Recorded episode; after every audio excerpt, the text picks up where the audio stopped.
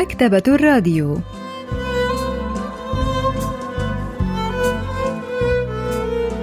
أهلا وسهلا بكم في حلقة جديدة من البرنامج الأسبوعي مكتبة الراديو، الذي نستعرض من خلاله كتابا جديدا كل أسبوع.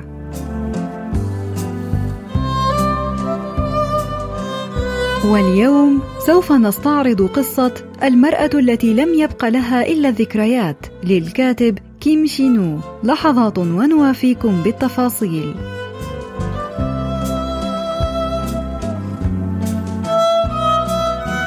نشرت قصة المرأة التي لم يبق لها إلا الذكريات للكاتب كيم شينو مؤخرا في عام 2020، وتبدأ القصة في أحد أيام شهر أكتوبر من عام 2028.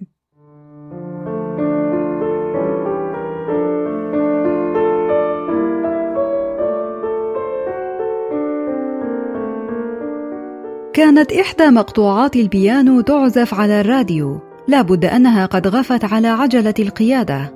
كانت أوراق الشجر الجافة تتساقط من الأشجار، لكن شمس الخريف بقيت دافئة. جفلت واستيقظت على صوت شخص ما يفتح باب السيارة الجانبي. قالت رومي ابنتها: أمي. كانت رومي ترتدي زيها المدرسي. نظرت إليها ييغيونغ متعجبة، وقد أدهشها أن ترتدي ابنتها شيئا لم ترتده من قبل. كانت هناك شاشة عملاقة بجوار بوابة المدرسة تعرض مقطع فيديو مسجل للترحيب بالطلاب الجدد، بالإضافة إلى معلومات عن الفصل الدراسي الجديد في الخريف. لم تصدق أن رومي كانت ترتاد مدرسة حقيقية وليس مدرسة إنترنت عبر الفضاء الإلكتروني. سألت ييغيونغ: كيف انتهى بنا الأمر في مدرسة غير إلكترونية؟ ابتسمت رومي وقالت: ماذا تعنين؟ هذا لأنني نجحت. ييغيونغ هي أم لابنة في المدرسة الثانوية. كان زوجها يعمل موظفا في البرلمان، لكنه كان يقضي مدة عقوبته في السجن بعد اتهامه بقبول الرشوة مع مديره. ثم تعود القصة إلى 6 أشهر قبل مشهد البداية، عندما حضرت ييغيونغ حفل التقديم الافتتاحي لمدرسة إيتش الثانوية، المدرسة التي كانت الخيار الأول لابنتها رومي.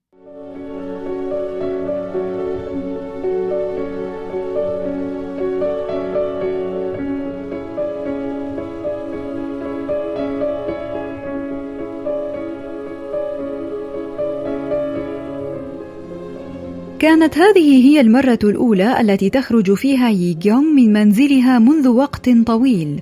شعرت بشيء غريب غير مألوف وهي تضع مساحيق التجميل وتصفف شعرها وتبحث عن الملابس المناسبة. لم تكن تحتاج إلى الكثير من الملابس أو الإكسسوارات أو الأحذية الفاخرة، وقد أصبحت سيارتها عبئا لأنها لم تعد تخرج إلا نادرا. كان الحل الأكثر اقتصادية هو أن تسجل الدخول في حسابها الخاص بالواقع الافتراضي لتتجول على الشاطئ الافتراضي وتشاهد أمواجه الافتراضية لبعض الوقت.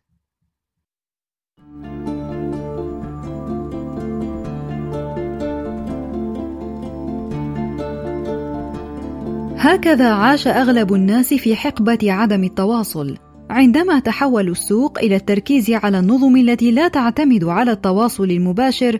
أصبح التسوق في السوبر ماركت أو مراكز التسوق أمرا ممكنا في الواقع الافتراضي عبر شبكة الإنترنت فقط. كما اختفت مكاتب المصارف أيضا، فأجبر الناس على القيام بمعاملاتهم المصرفية عبر الإنترنت. كما أجريت التشخيصات الأساسية للأمراض عبر خدمات طبية عن بعد، ولذلك أصبح الخروج من المنزل أمرا غير ضروري إلا للتريض الخفيف في الحدائق أو ما شابه. أغلب الأنشطة كانت تؤدى داخل المنزل. في ذلك الوقت كانت المناقشات الحامية تدور حول تقنين زراعة الذكريات، وقد أذيع برنامج تلفزيوني عن ذلك الموضوع في اليوم الذي ذهبت ييغيونغ فيه إلى مدرسة إيتش الثانوية. قال المذيع: أثار تقنين زراعة الذكريات جدلا عنيفا، وارتفعت الأسهم المتعلقة بذلك في سوق الأسهم. نحتاج إلى عدة حوارات مجتمعية لبحث ما إذا كانت هذه الفوائد سوف تستمر لفترة طويلة، وما إذا كانت ستسبب المشكلات أم لا. ضغطت يي جيونغ على الشاشة لتغيير المحطة.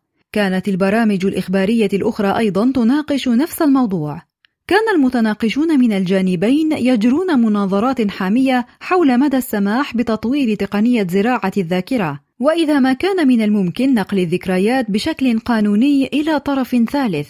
كما عقدت مقابلات مع المارة الذين تم تغطية وجوههم للحفاظ على سرية هوياتهم. قال رجل في الأربعينات من عمره: بكل صراحة، القليلون فقط هم من يحبون اللقاء بالآخرين وجها لوجه، أما بقية الناس فيعيشون في عالم لا تلامسي. ما فائدة الاحتفاظ بكل ذكرياتي طالما لن ألتقي بالآخرين؟ إذا استطعت أن أحصل على المال مقابل بيع ذكرياتي لفعلت ذلك، والقانون لن يستطيع أن يمنعني من فعل ذلك، فأنا أفضل أن أبيع ذكرياتي التي لا فائدة ترجى منها على أن أتضور جوعا. وقالت امرأة عجوز أخرى: ظهرت امرأة أمامي لا أدري من أين بينما كنت أفكر في قتل نفسي. قالت: إنني أبدو كشخص يملك الكثير من الأنتيكات الأثرية.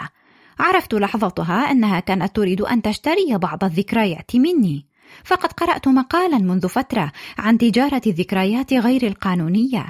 كيف يمكنهم التفكير في حرمان الفقراء الذين لا يملكون قوت يومهم أمثالي من ذكرياتهم؟ لابد أن العالم في طريقه إلى النهاية. لمست يي جيونغ الشاشة لتقفل الأخبار، فتحولت شاشة التلفاز إلى مرآة. ليس من السهل أن نتخيل أن ذكرياتنا قد تباع وتشترى مثل البضائع. الناقدة الأدبية جون سو يونغ تشرح لنا معنى ذلك.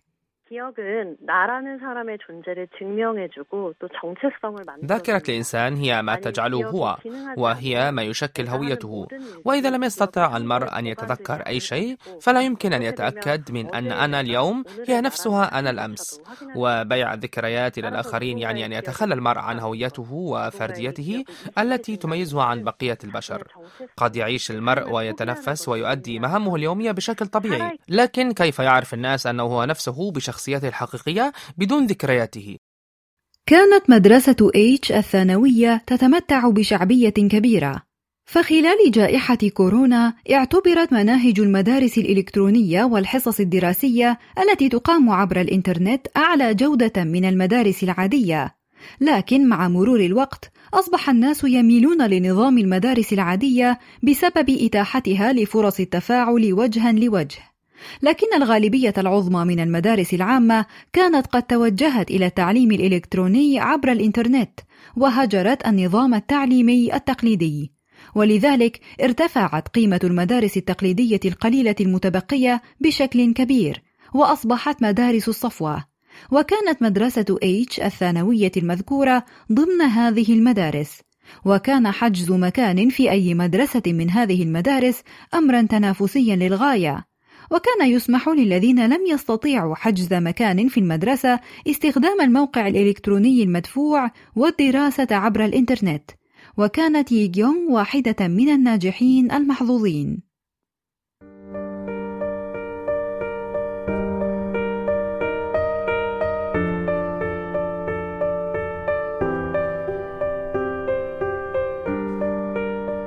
كانت مناطق الاتصال المباشر بمثابة أحياء ثرية وسط الأماكن العادية الأخرى، وكأنها بيض ذهبي. وكانت الأنظمة القديمة لا تزال محفوظة هناك، وكانت ندرة مناطق الاتصال المباشر قد رفعت أسعار المنازل هناك، لكن الناس لم يكونوا يستطيعون الانتقال إلى هناك بسبب النظام القائم.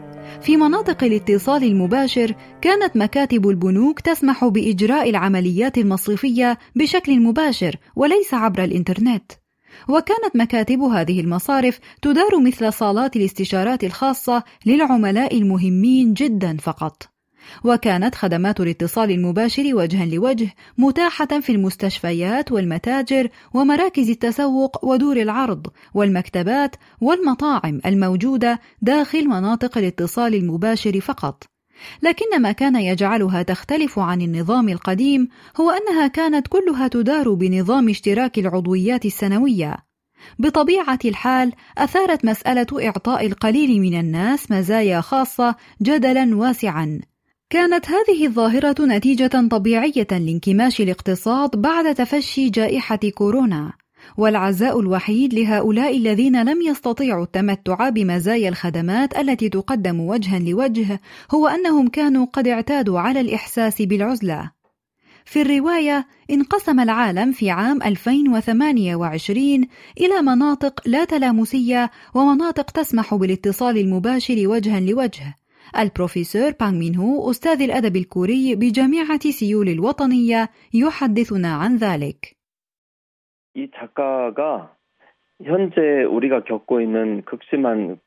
دمج الكاتب كيم شينو ظروف وباء كورونا الحالي في قصته بسلاسة، فنحن نعيش بالفعل في عصر تعد فيه حياة التواصل عن بعد أمرا عاديا، وفي العالم الذي تسود فيه ثقافة التعامل عن بعد وعدم الاتصال سيكون الاتصال المباشر وجها لوجه قيمة جديدة دخيلة.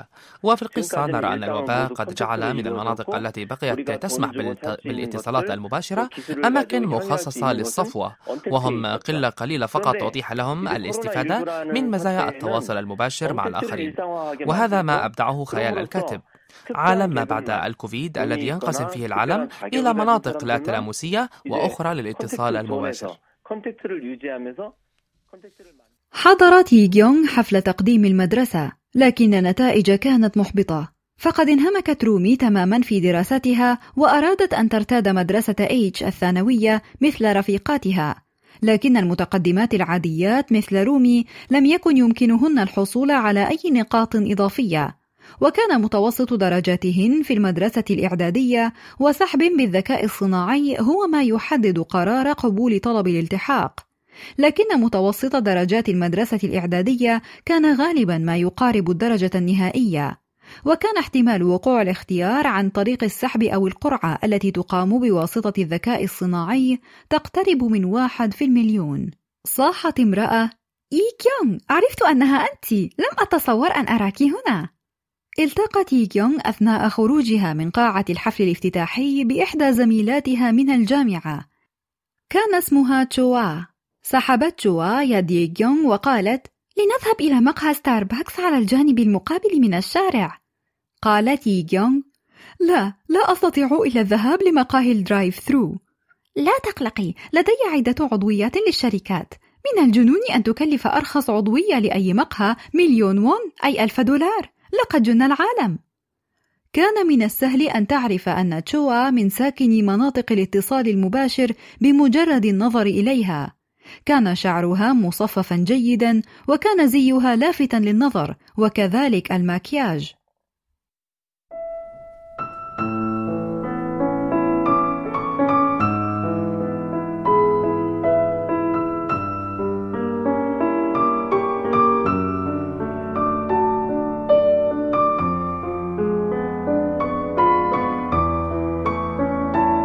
كانت إي كيونغ قد اعتادت على استخدام مقاهي الدرايف ثرو فقط عبر نافذة السيارة، وكانت ترى أن تناول القهوة والوجبات الخفيفة داخل المقهى وسط الآخرين هو رفاهية لا تقدر عليها.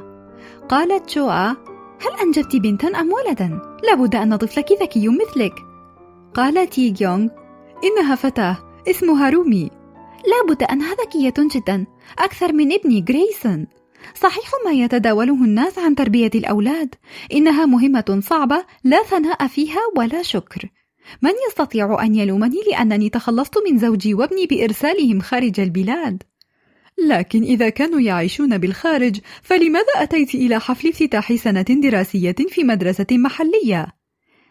سوف يعودون قريبا، فظروف الجائحة لا تختلف هناك، ولأن البلاد تعطي الأولوية لمواطنيها فقد أصبح الدخول إلى المدارس الجيدة أصعب، كما زادت التفرقة العنصرية ضد الآسيويين. تكاد أعصابي تنهار كلما رأيت أخبارا عن الشغب أو الأعمال الإرهابية هناك. لابد أن وضع استمارة التقدم الخاصة بابنك أفضل بكثير من استمارة رومي إذن.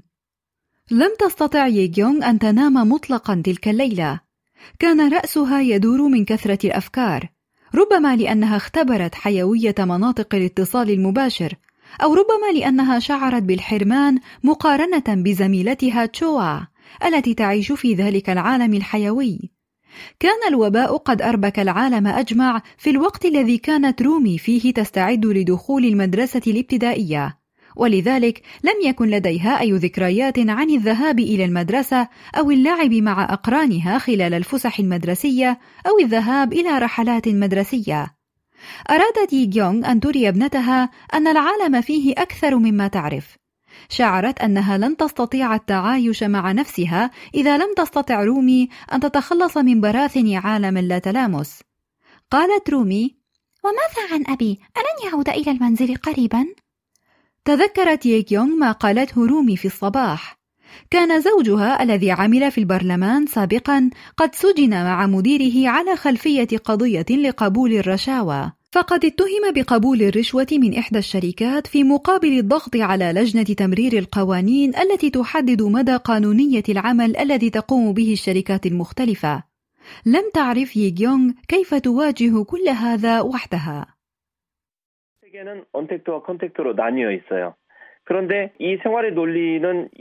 انقسم العالم إلى مناطق التواصل المباشر ومناطق اللاتلامس، ولم يكن يسمح لي غير الصفوة بارتياد المدارس التقليدية الموجودة في مناطق التواصل المباشر. وبطلت القصة تشعر بالحرمان مقارنة بصديقتها الثرية، وتشعر أيضا بالضغط بسبب الظروف الكثيرة التي تحيط بها، خاصة الحكم القضائي الصادر ضد زوجها.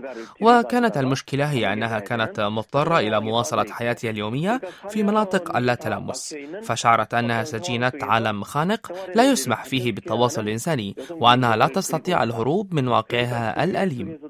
بعد عدة أيام دعتها تشوا إلى حانة في فندق لحفل لم شمل لأصدقاء الجامعة.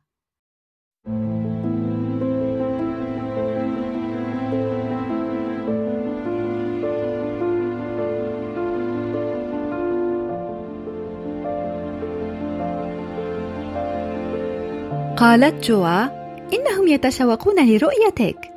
كان أصدقاء ييغيونغ من الجامعة يشربون النبيذ. بدوا مختلفين كثيرا عن أيام دراستهم معا. قال أحدهم: لنتصل بميسو أيضا. عندما ذكر أحدهم ميسو، بدأ الزملاء القدامى يتحدثون عن آخر الأخبار التي وردتهم عن زميلهم القديم.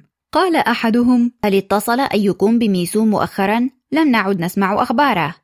قال ثان: هذا لأنه قطع اتصالاته بنا، فقد جنى ثروة طائلة من الأسهم. قال ثالث: هذا غريب، لقد سمعت شائعة منذ بضعة سنوات تفيد أنه قد أفلس وطلق زوجته، ألم يكن ذلك صحيحا؟ رد الثاني: لا أعرف ما حدث تحديدا، البعض يقول إنه خسر كل شيء في تجارة أسهم التكنولوجيا البيولوجية، والبعض الآخر يقول إنه جنى ثروة طائلة من عملات البيتكوين، لا أعرف أيهما صحيح.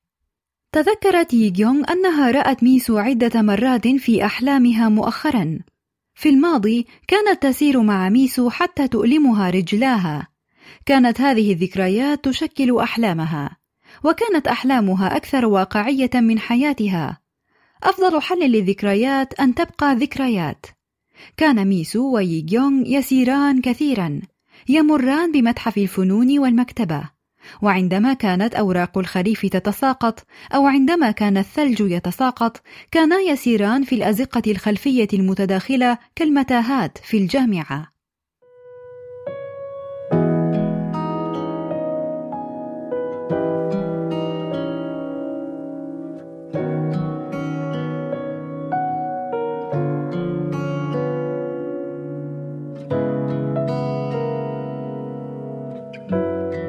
وذات يوم ربيعي كانا يسيران بين أشجار الكرز.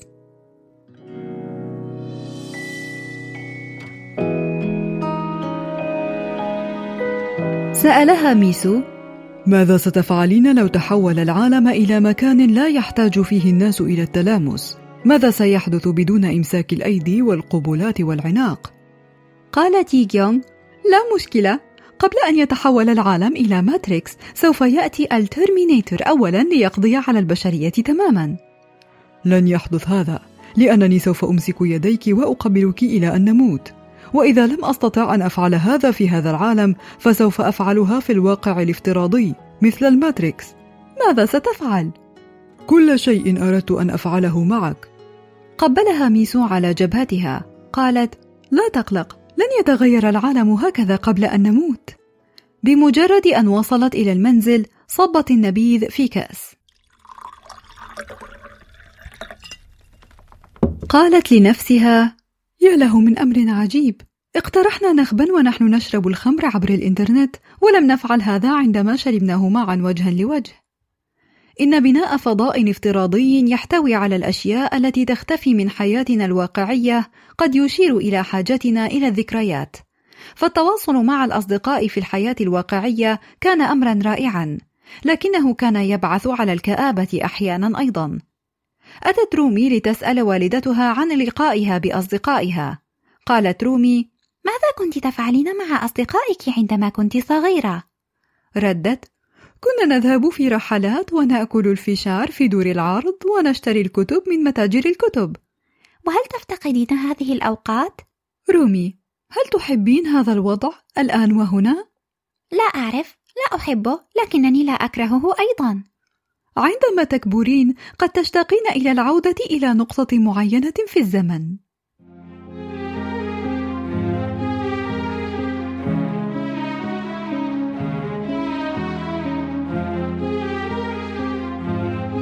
انقضت عدة أيام بعد لم شمل أصدقاء الدراسة.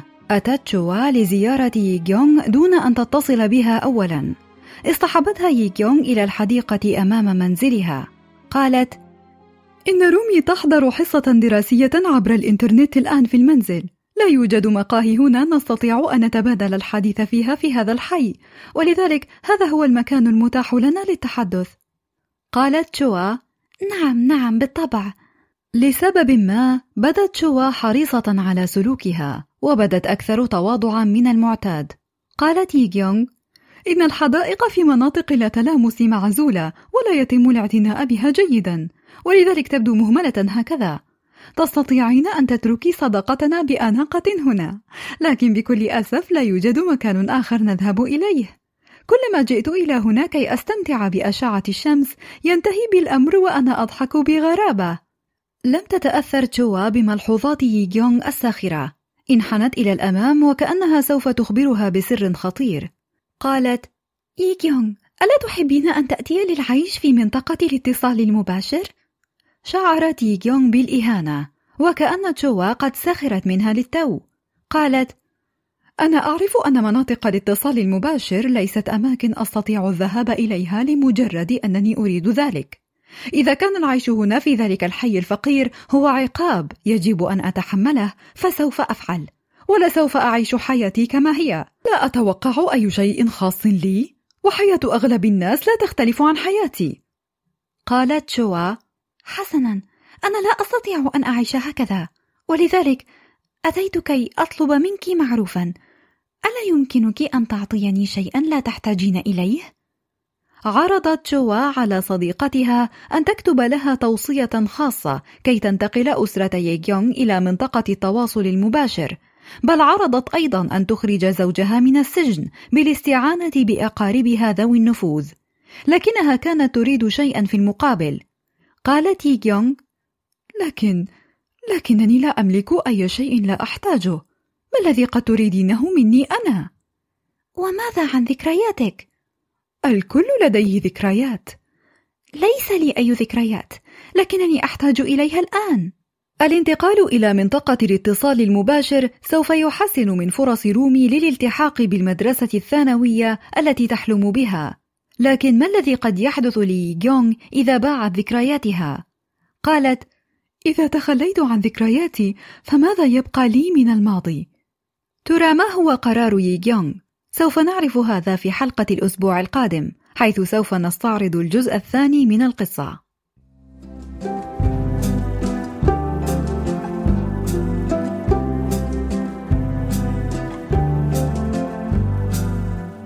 استعرضنا معا قصة المرأة التي لم يبق لها إلا ذكريات للكاتب كيم شينو، وإلى اللقاء في الأسبوع القادم مع كتاب جديد ومبدع جديد.